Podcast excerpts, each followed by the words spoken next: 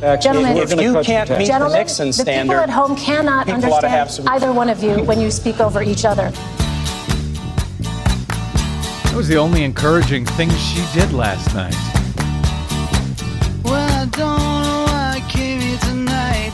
That's why. I got the feeling that something ain't right. It ain't. I'm so scared in case I fall off my chair. Not that scared. And. I'm wondering how I'll get down the stairs. Clowns to the left of me, jokers to the right. Here I am, stuck in the middle with you. Yes, I'm stuck in the middle. From the. Pacifica Radio Network in Los Angeles, this is the BradCast as heard on KPFK 90.7 FM in LA, 98.7 FM in Santa Barbara, 93.7 FM in San Diego, and 99.5 FM in Ridgecrest and China Lake, California. Up in Oregon on 91.7 FM KYAQ and 106.7 FM KSO. In Lancaster, Pennsylvania on 93 FM WLRI. In Hawaii on 88.5 FM KAKU, the voice of Maui. In Columbus, Ohio on WGRN 94.1 FM. And in Palenville, New York on 102.9 FM WLPP. And in Minneapolis, St. Paul on AM 950 KTNF, the progressive voice of Minnesota. We're also streaming coast to coast and around the globe as usual on the Progressive Voices channel. Netroots Radio, Indie Media Weekly, FYI Nation, NicoleSandler.com, Radio Free Brooklyn, GDPR Revolution 99, Detour Talk, Radio Monterey, and Radio Sputnik. We are blanketing planet Earth five days a week. And I'm Brad Friedman, your friendly investigative blogger, journalist, troublemaker, muckraker, and all around swell fellow, says me. If not you, I don't know. Thank you for joining us uh, once again today for another thrilling, action packed adventure. Uh, the first and thank God only vice presidential debate of 2016 took place on Tuesday night at Longwood University not Norwood University, as Mike Pence called it, but uh, Longwood University in Farmville, Virginia. It was moderated incredibly poorly, but more on that in a bit. I'm certain by CBS News' Elaine Quijano, the first Asian American to ever moderate a presidential or vice presidential debate. Of course, it featured Hillary Clinton's Democratic running mate, Tim Kaine, former mayor, former Virginia governor, now largely centrist U.S. Senator from Virginia, and, uh, as I mentioned, Donald Trump's Republican running mate, Mike Pence, former radio talk show host, yay, radio talk show hosts, former U.S. Congressman, and now very religious right governor of Indiana, Mike Pence. If you don't know much about either of them, you're not alone. Neither of them are particularly well known. Neither of them have been making much of a splash, really, on the campaign trail for either of their presidential nominee partners. Though, if you don't know much about Pence in particular, that may not entirely be your fault. Uh, th- there is still apparently no bio page. Yeah, really, for the Republican vice presidential nominee on the official Donald Trump presidential website. Go figure. Mike Pence? Mike who? Anyway, we've got our guests standing by, uh, so no time here to list all of the many issues that were not brought up during this terrible vice presidential debate. Uh, issues that should have been but weren't, uh, including pretty much everything other than questions that seem to come right off of Fox News, like Quijano's declaration that Social Security is going broke. It isn't uh, or issues uh, concerning uh, immigration and refugees and fears of terrorism. All of that was plenty of talk about that, but nothing on gun violence, race issues, health care, global warming, LGBT issues, campaign finance, voting rights, as usual. Uh, our friend Ari Berman of The Nation has taken to noting after each and every one of these debates so far uh, this year. In, in this case, he tweeted right afterwards 23 debates. 23 debates in the 2016 cycle, and still no questions. Zero about the first presidential election in 50 years without the full protection of the Voting Rights Act. Now, as obsessed as the corporate media are with the horse race, you would think that issues of people being able to vote might come up, you know, at least once, particularly given the number of states that have made it harder to vote this year after the Supreme Court gutted the Voting Rights Act in 2013. But no, uh, in any event, according to a scientific phone based CNN ORC Snap poll of viewers last night, Republican Mike Pence narrowly topped Democrat Tim Kaine, 48 to 42 percent, as far as who won. As viewers saw it uh, the, on the vice presidential debate, that sounds reasonable. I think that's about right. Uh, it was a six point margin for the Republican Pence, a margin of error of uh, four and a half points in that poll that was taken immediately afterwards. Uh, the consensus was clear after the dust settled. The email from the GOP read Mike Pence was the clear winner of the debate. The email listed highlights of Pence's performance uh, on the economy and highlighting Clinton's scandals, included links to other stories about how well America thought Pence did. Uh, only problem that email and those articles were published an hour before the debate even began kind of underscoring the uh, the normalization of simply making stuff up that we seem to be seeing from uh, uh, from the at least from the GOP side of the ledger this year. We'll talk about that and everything else we can get to from the vice presidential debate today with my two guests, as we are wont. On the days after a big debate, we're joined by uh, uh, two other swell fellows, if you will. Uh, first up, first fellow, John Amato is the founder of the infamous Crooks and Liars blog, which Time Magazine described as one of the best blogs in the nation, and I'm happy to agree with them. Welcome back to the BradCast, my friend John Amato. It's great to be here, Mr. BradCast. glad you glad you were able to make it. Glad you're surviving this election season. Also surviving this election season uh, in smart order, our reigning post-debate analysis champ, the one and only Heather Digby Parton, or just Digby as she's known amongst progressives. She's the creator of the Hullabaloo blog, a regular contributor at Salon.com, and 2014's Hillman Prize winner for opinion and analysis journalism. Oh, Digby, welcome back to the BradCast. Thanks for having me, Brad. Thank you for being had as ever. All right, our uh, oh, and as usual, our own Desi Doyen is also here with us as well. Yes, I am here. Another, s- there she is, another swell fellow. Okay, uh, guys, uh, before we get into who won and who lost and the fact checking and all the other stuff, we got a lot of clips, uh, all the stuff that we do around here in these debate uh, uh, episodes. I got to start with the moderator, uh, Elaine Quijano. Now, she's the first Asian American to moderate a debate, as I noted, and I'm very happy about that. That said, she was horrible. She was unskilled. She did virtually zero follow up questions. Uh, if she was even listening to the candidates at all, she did not allow the candidates to have it out. She asked questions all night long, which could have come straight from Fox News, as I said. And by the way, I'm going to toss in here. She comes from CBS News, which is run by a guy named David Rhodes, who used to run Fox News. I'm just going to mention that, uh, and uh, and that I think she was the worst moderator of any presidential or vice presidential debate that I have ever seen. And the result was the worst uh, presidential or vice presidential debate I have ever seen. Not that I have an opinion on any of that. So, uh, Heather Digby Parton, am I wrong? Let's start with you. Tell me how I'm totally wrong and, and, and missing the boat on this. No, you're not missing the boat. Uh, She was a, an extremely uh, incompetent moderator. I mean, in fact, looking back now, I mean, I'm thinking that maybe Matt Lauer got kind of a Yes. bad rap by Yes. comparison, Yes. and certainly Lester Holt has shown himself to be the Edward R. Murrow of his day by comparison.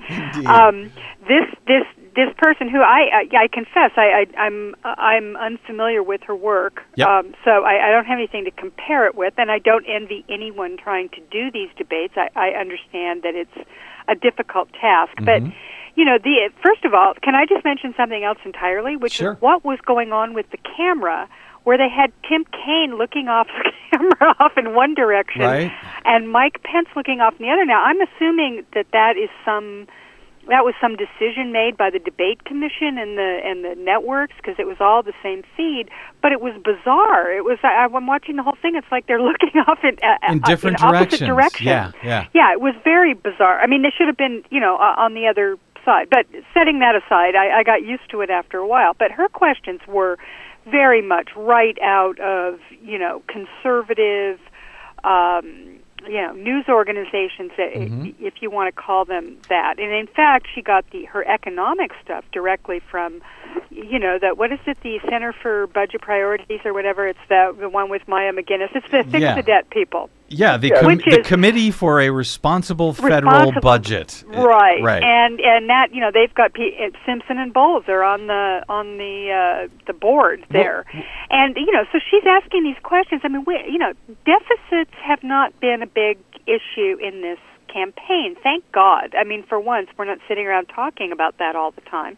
And the idea that she would even ask about it, much less than, you know, they're sitting there wasting valuable time talking about it. And the, the re- reaction was very interesting to me on Twitter. I don't know whether or not it was in other areas of social media, but on Twitter, I could sense this, you know, kind of uh, warm and fuzzy feeling coming over many of the reporters and mm-hmm. the you know what who I call the villagers, the the political establishment.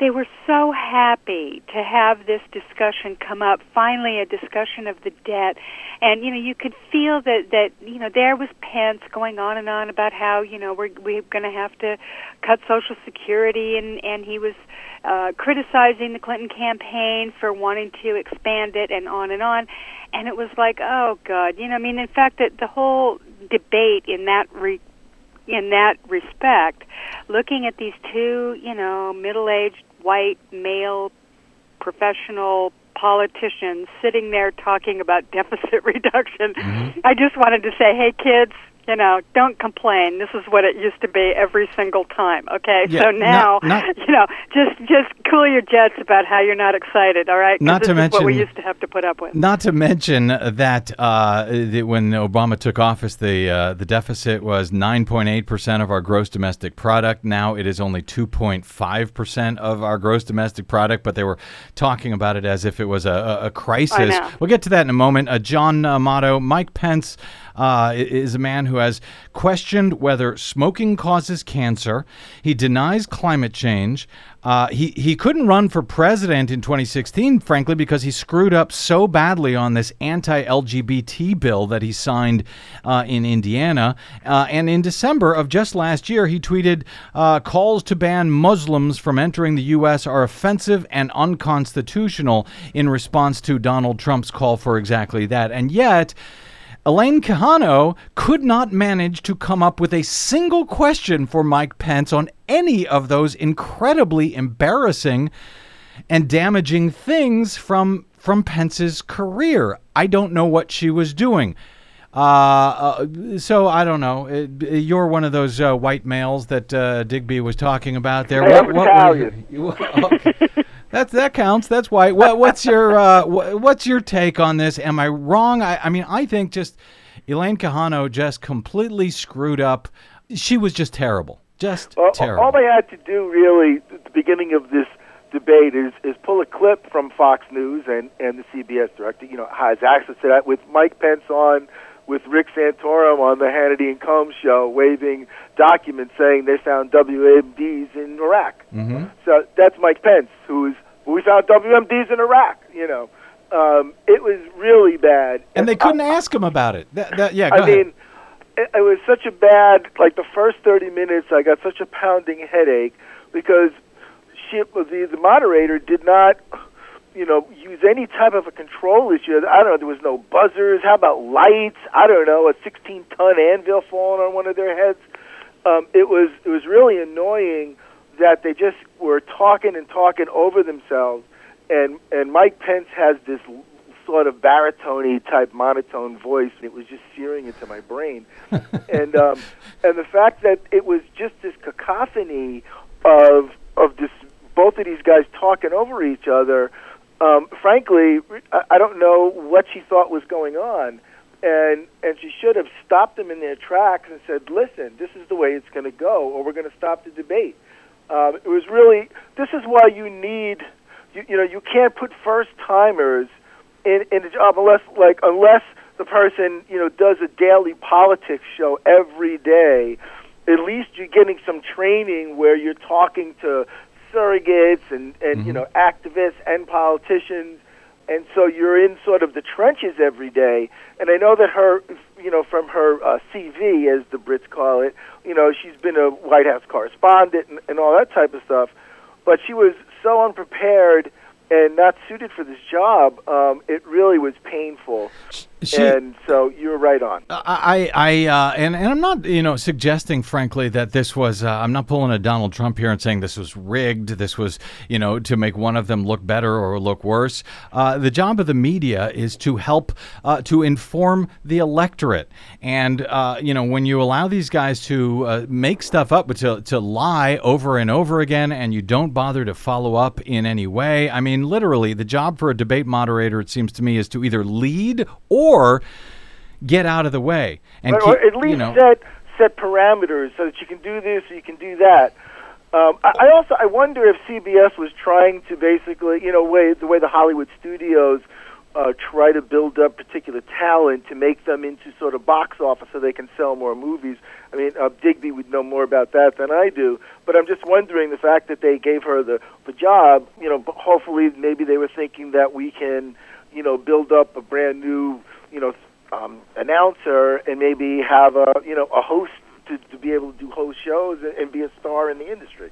Well, you know, I, I was thinking about that too as well about why they would select her, and and part of it I thought was because it seems like CBS wanted somebody maybe who wasn't going to actually be aggressive. You know, that these questions didn't really seem to come from anywhere else but outside, like that Center for Budget, whatever they're called. You know, that's a that's outsourcing your questions to an outside group without having anybody else's questions come in. She only sourced those economic questions from that one group.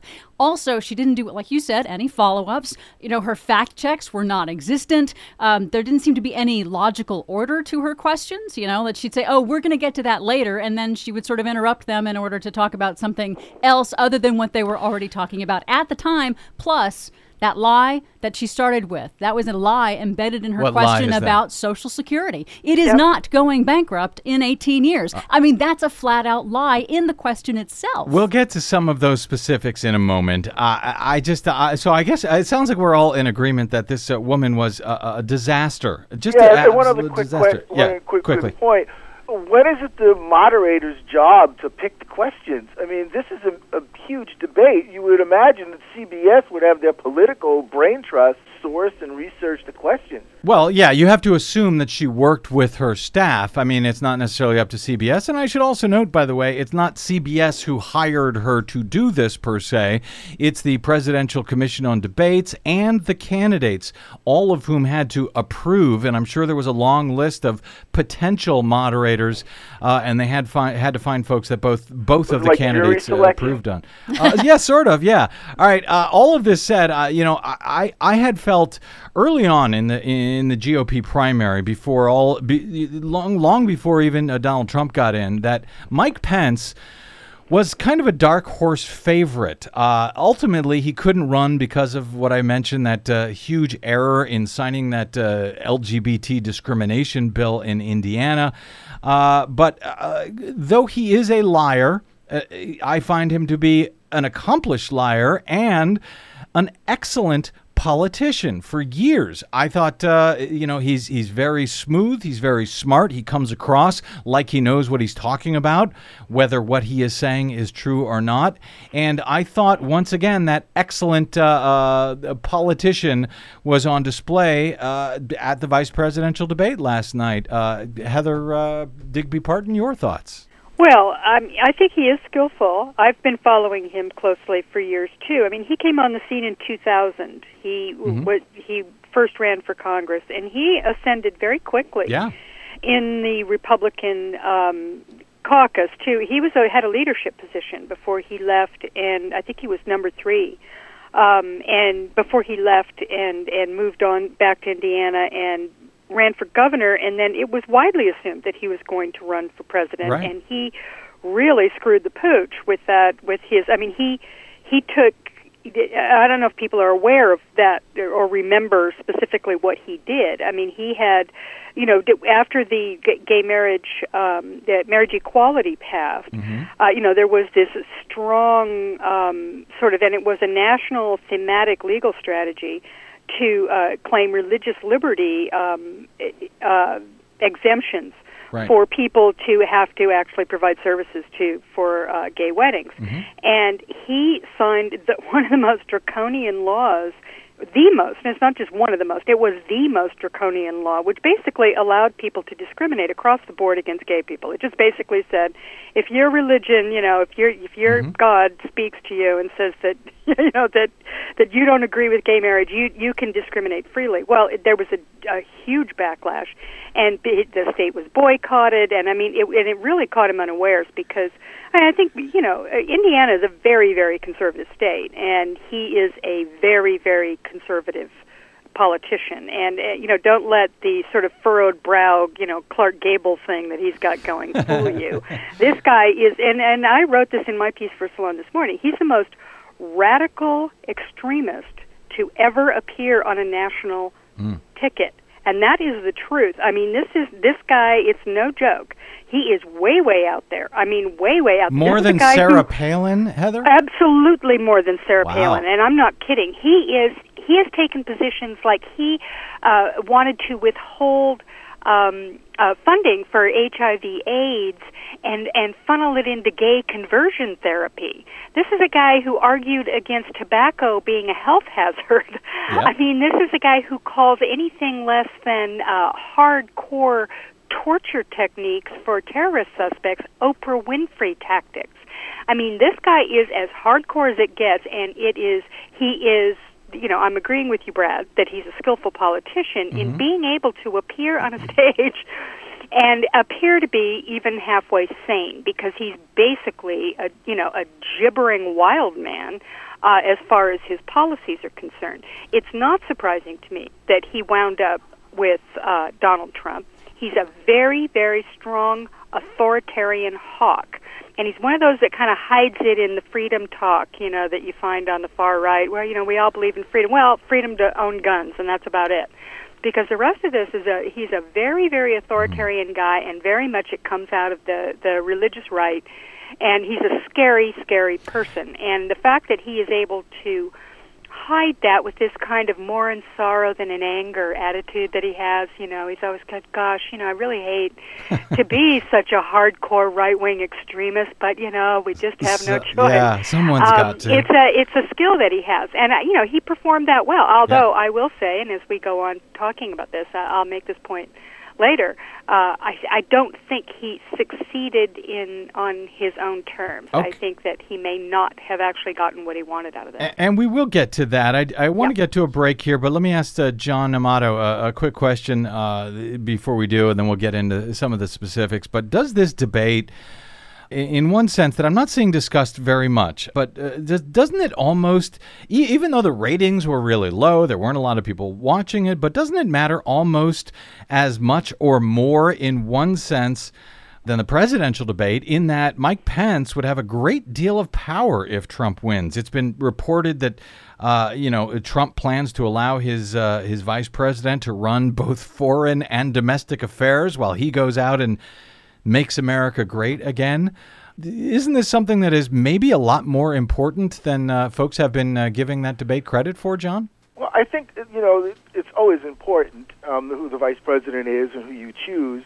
Um, the fact that the moderator could not bring herself to question any of Pence's positions, um, and just out and every time that he was questioned on it, it was by Tim Kaine, and he just denied it, or he just lied about it and said, "There you go, you're lying again." Like he was trying to do a Ronald Reagan. It was it was a very poor Ronald Reagan Mm-hmm. and I thought it felt really, you know, fell flat. Mm-hmm. but um, all he did was basically lie throughout the whole performance.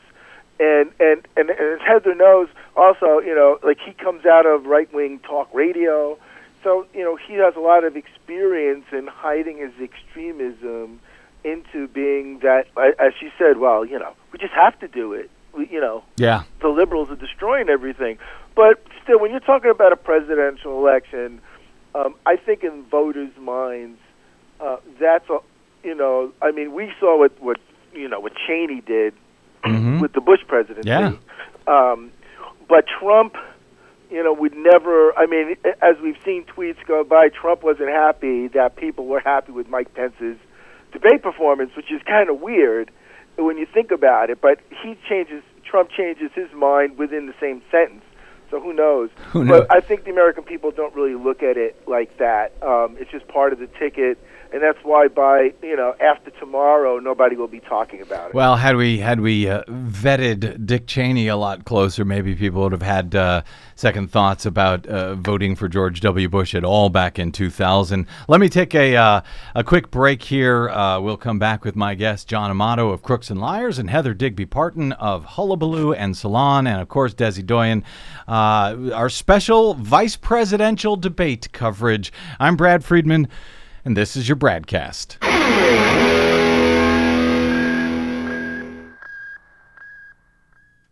Hey, this is Brad. What the public hears over the public airwaves matters. Without an informed electorate, we've got, well, we got what we have right now. We do our best on the BradCast five days a week to balance that with accurate reporting on issues that actually matter. We don't always get it right, but we try like hell to do so. And we do it all independently and without the influence of corporate or political funding. But we can't do it without you. Please don't presume others will step up. We need you to help us keep doing what Desi Doyen and myself try to do every day on the BradCast. Please help us continue to do so by going to bradblog.com slash donate to help keep the BradCast going and telling the truth over your public airwaves. That's bradblog.com slash donate. Don't wait. Please stop by today. Thanks. Great line from the Gospel of But what- Matthew. but from what- the fullness of the heart, the mouth speaks. Yeah. When Donald Trump says women should be punished, or Mexicans are rapists and criminals, I'm telling or you. John McCain's not a hero, he is showing you who he is. Senator, you, you, you, you whipped out that Mexican thing again.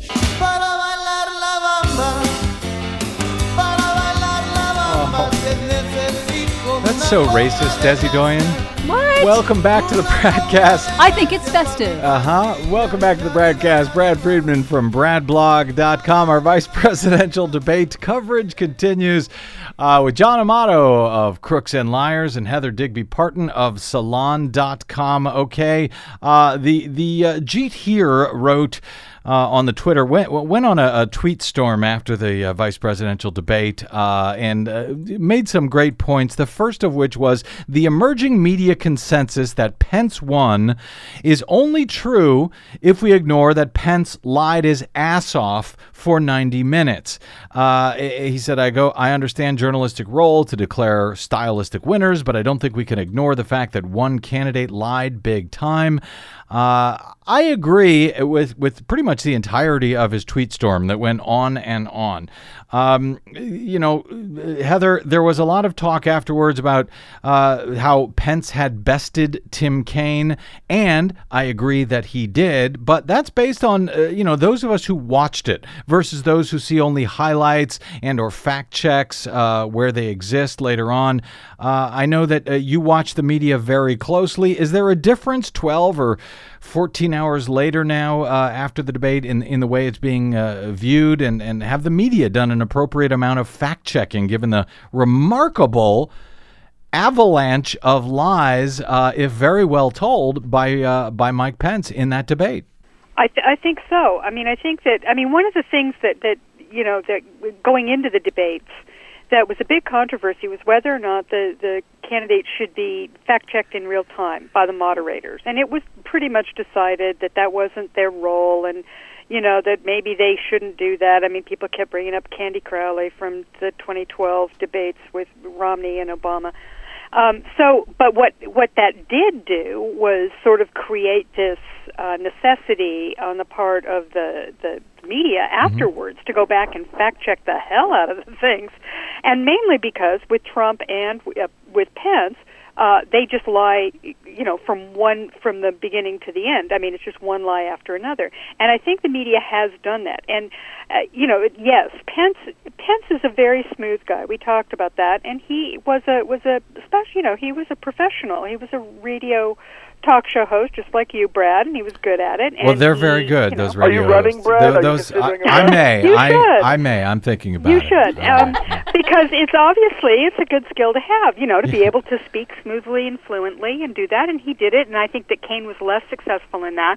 But Kaine did what I think he he set out to do, which was to put Pence on the spot with all the stuff that Trump has said, and he did it. You know, he was did it in a very kind of uncomfortable fashion. I think pretty especially for him i don't think he's that kind of guy. He's just not that sort of aggressive attack dog type who does that with any you know with any mm-hmm. smoothness. But he just sort of launched in there and got all those things out there and made and it made Pence have to react. And so in the moment, it looked like Kaine was just being kind of a jerk and, you know, sort of interrupting him all the time and saying all this stuff. But in the long term, what it did was it got Pence on the record denying all these things that Trump had said and even denying things that he himself had said, which actually surprised me. I, I kind of assumed that Pence might have to defend Trump that way, but I didn't think he'd just lie blatantly about his own record. Let's- you know, I figured he would have some answers. He didn't. So now it really looks as you're looking at the coverage. If anybody's you know watching, you know, reading their their phones and getting headlines and going, you know, watching the news tonight or whatever, what they're seeing is this storyline of Pence basically um, lying over and over again about what Trump said, and there's tape to prove it. And furthermore, what it also does, and and this I think was really interesting, and I don't know if the Clinton camp planned this or whether it was just kismet that it happened. Pence ran away from Trump. He ran away from him. He basically, you know, it looked every the the consensus coming out of that debate was, well, Pence did a good job for Pence 2020. And you know, Donald Trump doesn't really care much for that sort of thing. He's you know, mm-hmm. pretty much likes to be the center of attention and by all accounts, advisors to the Trump campaign were reporting to reporters that Trump was very unhappy about it. And in fact, today at his rally in Nevada, he came up and said, "Yeah, you know, the reports are all in. You know, Mike Pence did a great job, and I'm getting the credit for it." Yeah. know, So, so this is, you know, I think that in the long run, the, you know, it kind of looked. In the long run, I think that Kaine did his job, which was to he was he was baiting Trump and baiting Pence in a way to try to get them to come out and go on the record being blatant liars, the blatant liars that they are. Uh, let me Pence, jump. in the short run, had the better night. Let me uh, let me jump in. Let's. I want to play some of these uh, clips here, and uh, John, I'll get your uh, thoughts on some of these. This was, uh, and, and this also goes to Elaine Quijano, my best friend, uh, and her uh, terrible questions, lack of follow up, leading questions, as far as lies and so forth. Anyway, wh- the question was, uh, why do so many uh, distrust Hillary Clinton? And of course, Elaine Quijano offered uh, one of her excuses, or one of her uh, reasons uh, that that might be, uh, and uh, and a question to both Kaine and then a, a question to Pence as well here. Senator Kaine, on the campaign trail, you praise Secretary Clinton's character, including her commitment to public service. Yet 60% of voters don't think she's trustworthy. Why do so many people distrust her? Is it because they have questions about her emails and the Clinton Foundation? As a civil rights lawyer in the South with the Children's Defense Fund, First Lady of Arkansas and this country's Senator, um, uh, Secretary of State, it's always been about putting others first. And that's a sharp contrast with Donald Trump. Donald Trump always puts himself first. And as a candidate, he started his campaign with a speech where he called Mexicans rapists and criminals. He has pursued the discredited and really outrageous lie that President Obama wasn't born in the United States. And I can't imagine how Governor Pence can defend the insult driven, selfish, me first style of Donald Trump. Why do so many Americans think Mr. Trump is simply too erratic? Well, let me let me say first and foremost that uh, uh, Senator, you and Hillary Clinton would know a lot about an insult-driven campaign.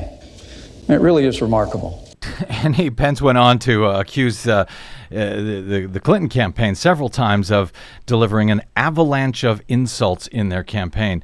John Amato, let's uh, let's start with the first part. Uh, the qu- questions: Is it because of the questions about email and, and the Clinton Foundation? For, uh, asked. In other words, are Americans affected by bad, inaccurate reporting by the corporate media and opposition propaganda that cites it?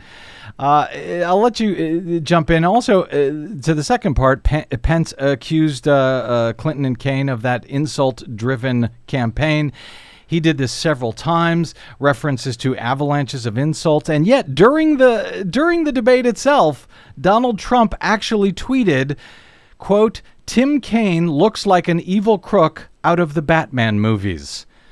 There it is. I know. It was a, and he called him a fool too. Yeah. Uh, on Twitter. Yeah. But uh, you know, I think the Clintons and, and especially Hillary, since since she decided to try to get um, universal health care passed when uh, Bill was president, she's been subjected to just this crazy, first from the right wing uh, fever swamps, the incredible sort of conspiracy theories that, you know, produced today Alex Jones and the Roger Stones. But for 20 some odd years, it's just been a relentless and nonstop pounding of how how horrible the Clintons are without real justification. You know, um, Digby and I have a political PAC, and and we had endorsed Bernie and raised a lot of money for him. But I, I still I can't understand at times like this this this visceral hatred that that the media promotes about Hillary, and it's baked in by decades of this fear mongering, and scandal mongering.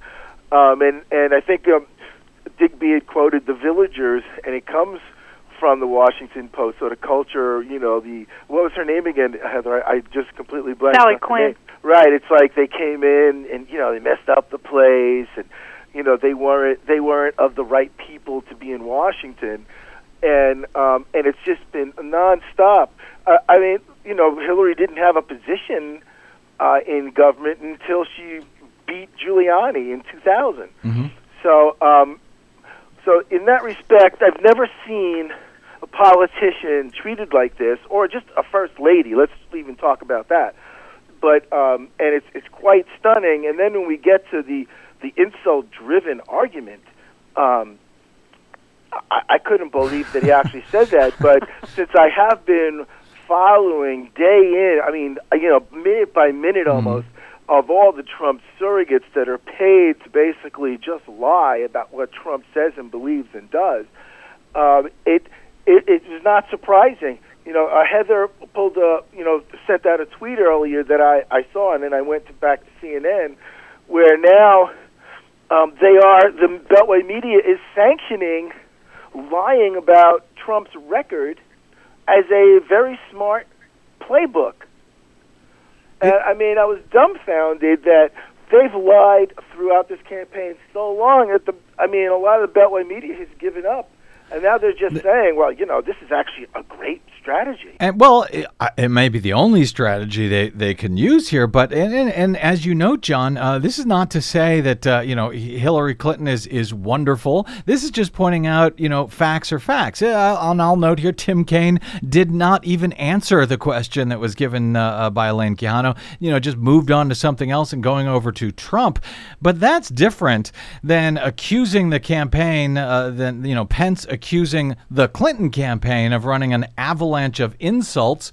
Uh, this seems like what they now do, uh, Heather. Uh, accuse. Yeah, can I just say one yeah, thing? Yeah, what yeah, they consider an insult is by repeating what Trump said, Yeah. repeating it back, that's suddenly being insulting. They're accusing the other campaign of what they do when it's an avalanche of insults or whether it's Trump saying my temperament is the best thing about me. This seems to be uh, this seems to be the way elections run now. Just accuse the other guy of what it is that you do. Let me let me try to get uh, uh, and I'll get your thoughts on that, Heather, in a minute. But let, us try to get into a little bit more. Uh, substance, and I'm putting that word in quotes. Uh, this had to do with Donald Trump and his and his taxes. Uh, if you can make uh, if you can make sense uh, out of this exchange, I am interested Governor- to hearing whether he'll defend his running mates not releasing taxes Yeah, and not paying absolutely, I will. Donald Trump is a businessman. Not a career politician. But why won't he release his tax return? Well, we're answering the question about, about uh, the business thing.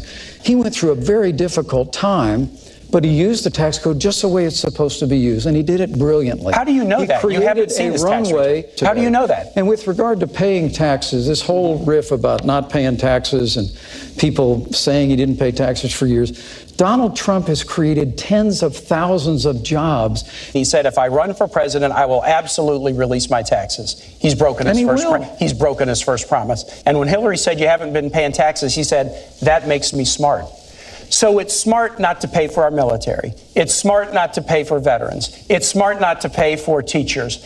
And I guess all of us who do pay for those things, I guess we're stupid. Governor Pence had to give Donald Trump his tax returns. Donald Trump has filed over 100 pages of financial disclosure, which is what the law requires. He's Gentlemen, going to release his I need to tax ask you about when the audit Social is Security. over. The Richard, Richard Nixon care released about, tax returns when he was they're under gonna audit. raise your taxes. Gentlemen, If you can't meet taxes. the Gentlemen, Nixon the standard, people at home cannot people ought to have understand some- either one of you when you speak over each other. And we have to get to Social Security. It may go broke any second before this election ends. Uh, Heather, uh, your thought did, did did anybody get the, the better of anybody else uh, when it comes to this tax issue at this point? I actually think I actually think Kaine did. I mean, I think that when he said, you know, look, what you're saying that it's smart not to pay for the military. It's smart not to, you know, pay for, you know, our roads and bridges or whatever it was he said there. I mean, I think that's fair enough. And uh, you know, they've done polling on this after after Trump's you know, unfortunate comment and then the um revelation about his 1995 tax returns, which came out last week, and people really don't like this. I mean, when they did fo- focus groups on the on the uh, first debate, pe- people gasped it, when he said that. Uh, that makes me smart because the corollary to that is that all of us, you know, idiots out here who are paying our taxes are stupid, right? I mean, I'm smart. I don't pay any taxes. You know, you idiots out there are, you know, you're you're filling out your forms every year and paying them. What are you?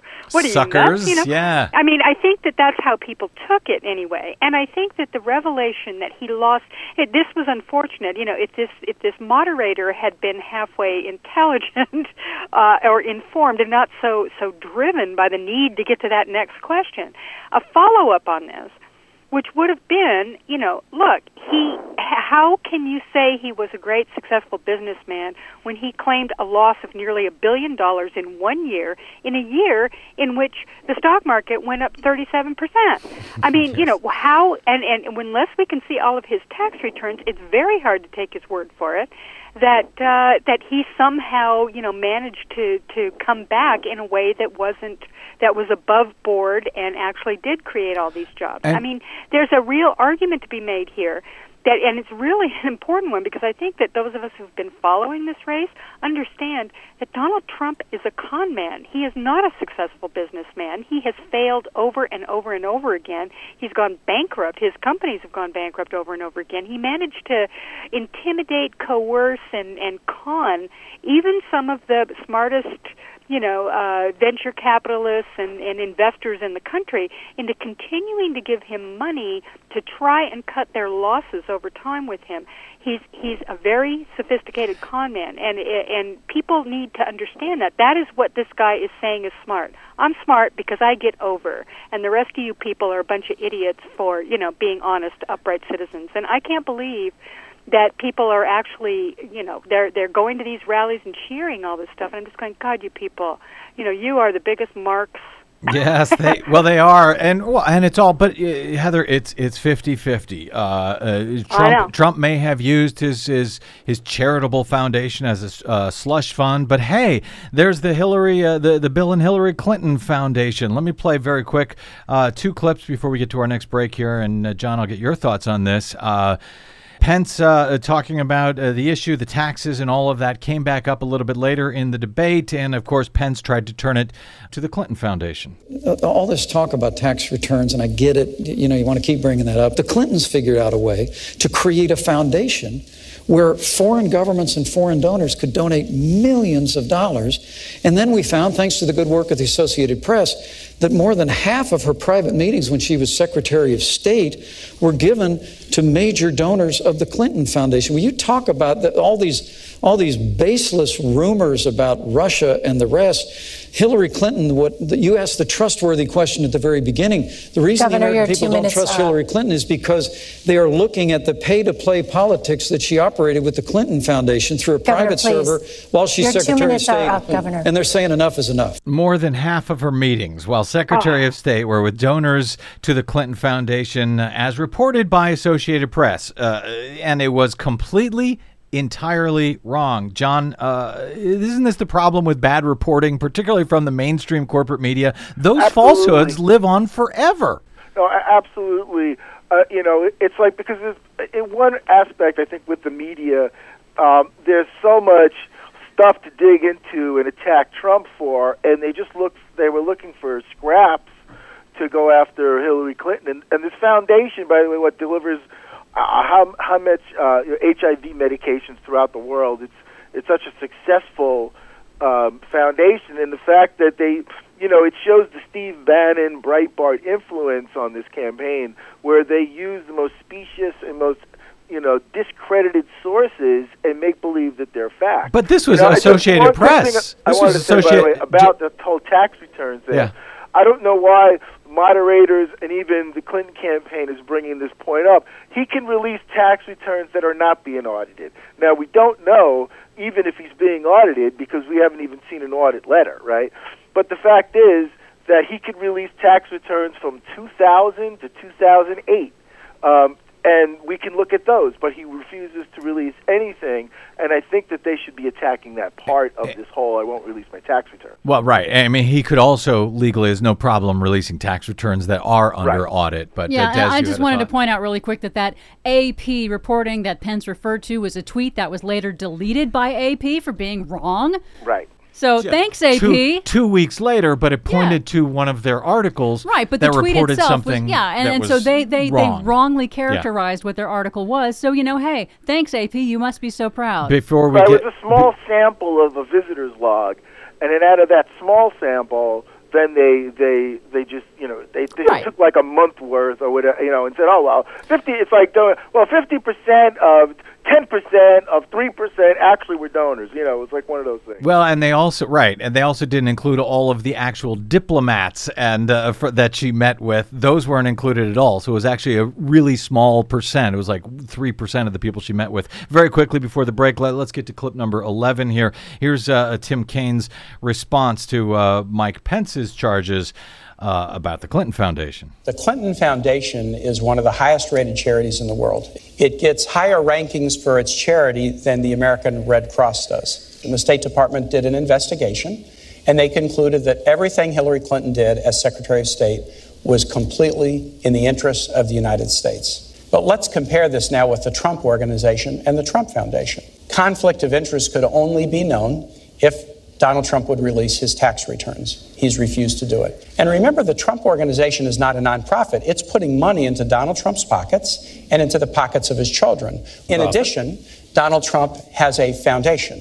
The foundation was just fined for illegally contributing foundation dollars to a political campaign of a Florida Attorney General. They made an illegal contribution and then they tried to hide it by disguising it as somebody else. This is the difference between a foundation that does good work and a Secretary of State who acted in accord with American interests and somebody who is conflicted in doing work around the world and won't share with the American public what he's doing and what those conflicts are.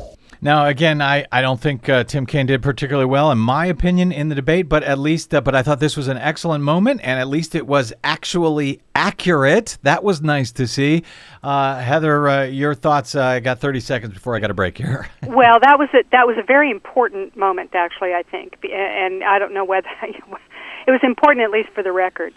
Uh, Right. Trump, Yep. the Trump organization, and the fact that he won't release his tax returns, or and that won't even be enough, refuses to uh, um, reveal uh, his the conflicts of interest that he is is definitely has all over the world, and he refuses to give up his company and says he's just going to turn it over to the kids, and I promise I won't have anything to do with it. It's disqualifying. He cannot be president with those those conflicts of interest. Every foreign policy decision he would make would be tainted by the fact that we don't know why he's making them. Uh, apparently, nothing is disqualifying anymore in 2016. Let me take a quick break and we'll come back with our special coverage of the vice presidential debate. Tuesday night from uh, uh, Virginia with my guest John Amato of Crooks and Liars and Heather Digby Parton of Hullabaloo and Salon.com. I'm Brad Friedman. This is your broadcast. Don't touch that dial.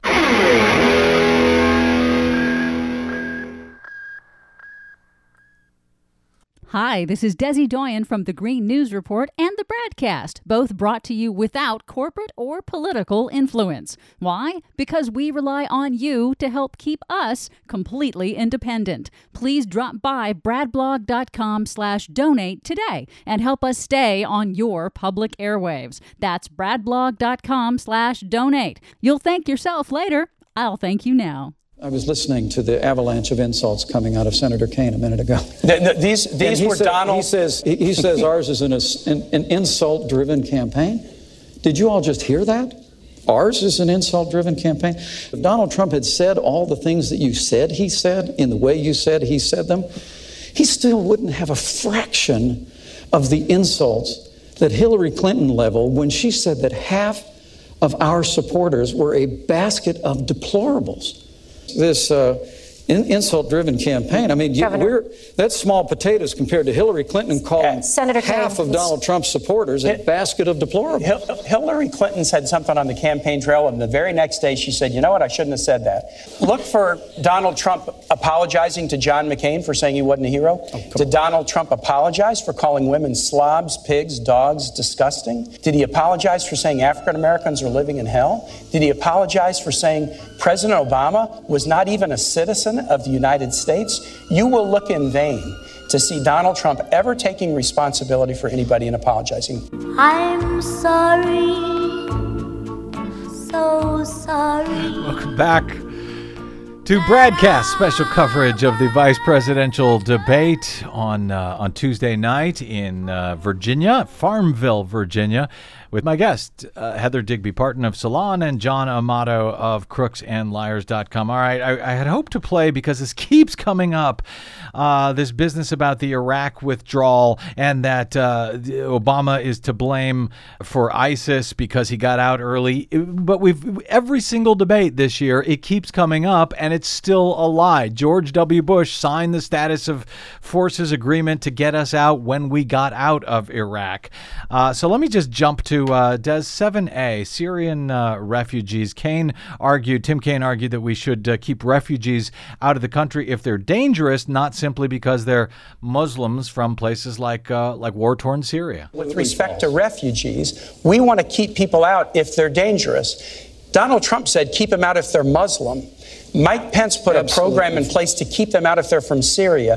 And yesterday, an appellate court with three Republican judges struck down the Pence plan Right. and said it was discriminatory. And those judges, we should focus those judges upon said- danger, Those not judges upon said, discrimination. Elaine, Elaine, to your point, those judges said it was because there wasn't any evidence yet that uh, that that ISIS had infiltrated the United States. Well, Germany just arrested three Syrian refugees. But they I mean, told you there's a right way and a wrong the- way to do but it. But look- Hillary and I will do immigration enforcement and we'll vet refugees based on whether they're dangerous or not. We won't do it based on discriminating against you from the country you come from or the religion that you But the problem with that, that is is the director of the FBI or Homeland Security said we can't know for certain who these people are coming from yes, Syria. we can. And, and when we don't let them know, we don't let them in. so, so the the the When FBI, we don't know who they are, we don't let them in. The FBI and Homeland Security said we can't know for certain. You've got to err on the side of the safety and security of the American people, Senator. I understand By the- trashing all the Syrians UN or trashing all Muslims? expand the Senator Syrian- Kaine. Okay, John Amato, very quickly, your response to that exchange. I love that. We haven't found evidence yet. Right. It's like I, I, it's just amazing, and and the fact is, it's three. Conser- I thought he was going to bash the judges because they're and they were all real conservative judges. Mm-hmm. But uh, you know, he is smooth in his delivery as far as trying to make it seem like he's just trying to help the people. But it's really just discriminatory at the highest level. You can't just discriminate against a religion or an entire you know country. It's it's it's beyond belief, and the fact that um, I was actually shocked that these Republican judges, you know, even struck down his law. Eh, It's uh, Well, my favorite thing, Yeah. if you don't mind me just interjecting here, Yeah, is the fact that he says we can't take any chances on uh, with the safety of the American people. But this is a guy who, you know, has no problem with 30,000 gun deaths that we suffer every year in Mm, this country exactly. and more. And that's just fine. It's the price we have to pay for freedom. So, you know, their arguments don't really hold And water. that was one of my points, my complaints about the moderator is that there was a lot of stuff on uh, immigration, refugees, all of this foreign policy. And our friend uh, Cenk Uygur over from uh, the Young Turks tweeted there's endless questions about terrorism, no questions about mass shootings, which is a much larger problem that actually does terrorize us. Uh, let, let's, uh, let's try this. Um, clip uh, 13. Uh, here's both. This is Pence denying that he ever said that Vladimir Putin was a great leader. Uh, here's his both his denial and a statement that he actually made, uh, I think, a few months ago about Vladimir Putin. Governor Pence said, inarguably, Vladimir Putin is a better leader than President You're, Biden. that is absolutely inar- a- inaccurate. And, and and I just think a guy I said who he's a stronger. He's been stronger on the world stage. No, you stage. said leader. I think it's inarguable uh, that Vladimir Putin has been a stronger leader in his country than Barack Obama has been in this country.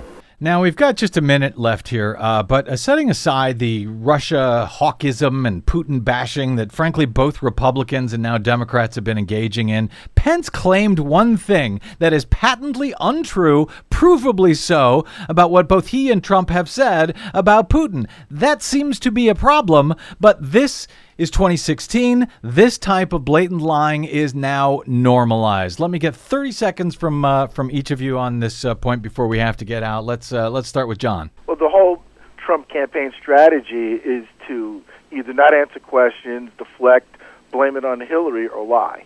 And that's what we saw Mike Pence do. And um, conservatives are very happy about it. Uh, how does this ever change, Heather? Uh, Heather? I don't know. This is a very, very big problem. Yes. I mean, we are now at a point where it's just, you know, you can believe me or you can believe your lying eyes. And basically, I think, you know, on the tribal Republican side, they're just going, hey, you know, I believe my. I believe you, and that's just you know. There was a when after Trump came and you know said that he now believes that that uh, Barack Obama is a U.S. citizen. You know, during that whole thing, uh, they interviewed some of his followers, and they were all said, "Okay, well, I believe it now too. If Trump says it, it must be true." So, uh, what do you do about this? I don't know. I think it's the ultimate gaslighting campaign. Yeah. You didn't hear what you thought you heard. We said something completely different. You're the one who's crazy. Also, you know, for the supporters of Trump, they don't really care. It's just whatever he Right. does to defeat Hillary or whoever the candidate might be. It's it's the you know ten percent of the country or however percentage that aren't as politically active as as we are that it really affects. That's the uh, that's the tribalism. Uh, my team overall, no matter what. Uh, that's John Amato. He's the founder of crooksandliars.com. You can find him over there. And uh, my thanks to you, John, for joining us today. My thanks also to Heather Digby Parton of Salon.com. You can find her over at Salon and at uh, Digby's blog.blogspot.com. Oh, find them both on the Twitters. Uh, John Amato, that's he's just John Amato on the Twitters, and Digby is Digby56. Thanks to both of you guys. I suspect we'll be talking to you more before everything is said and done. My thanks also to our producer, Desi Doyen, uh, and to you for spending a portion of your day or night with us. If you missed any portion of today's program, download it for free as ever at bradblog.com. And you can find me on the Facebooks and the Twitters at the Brad Blog. You can also drop me email. I'm bradcast at bradblog.com. That's it. Until we meet again, I'm Brad Friedman. Good luck, world.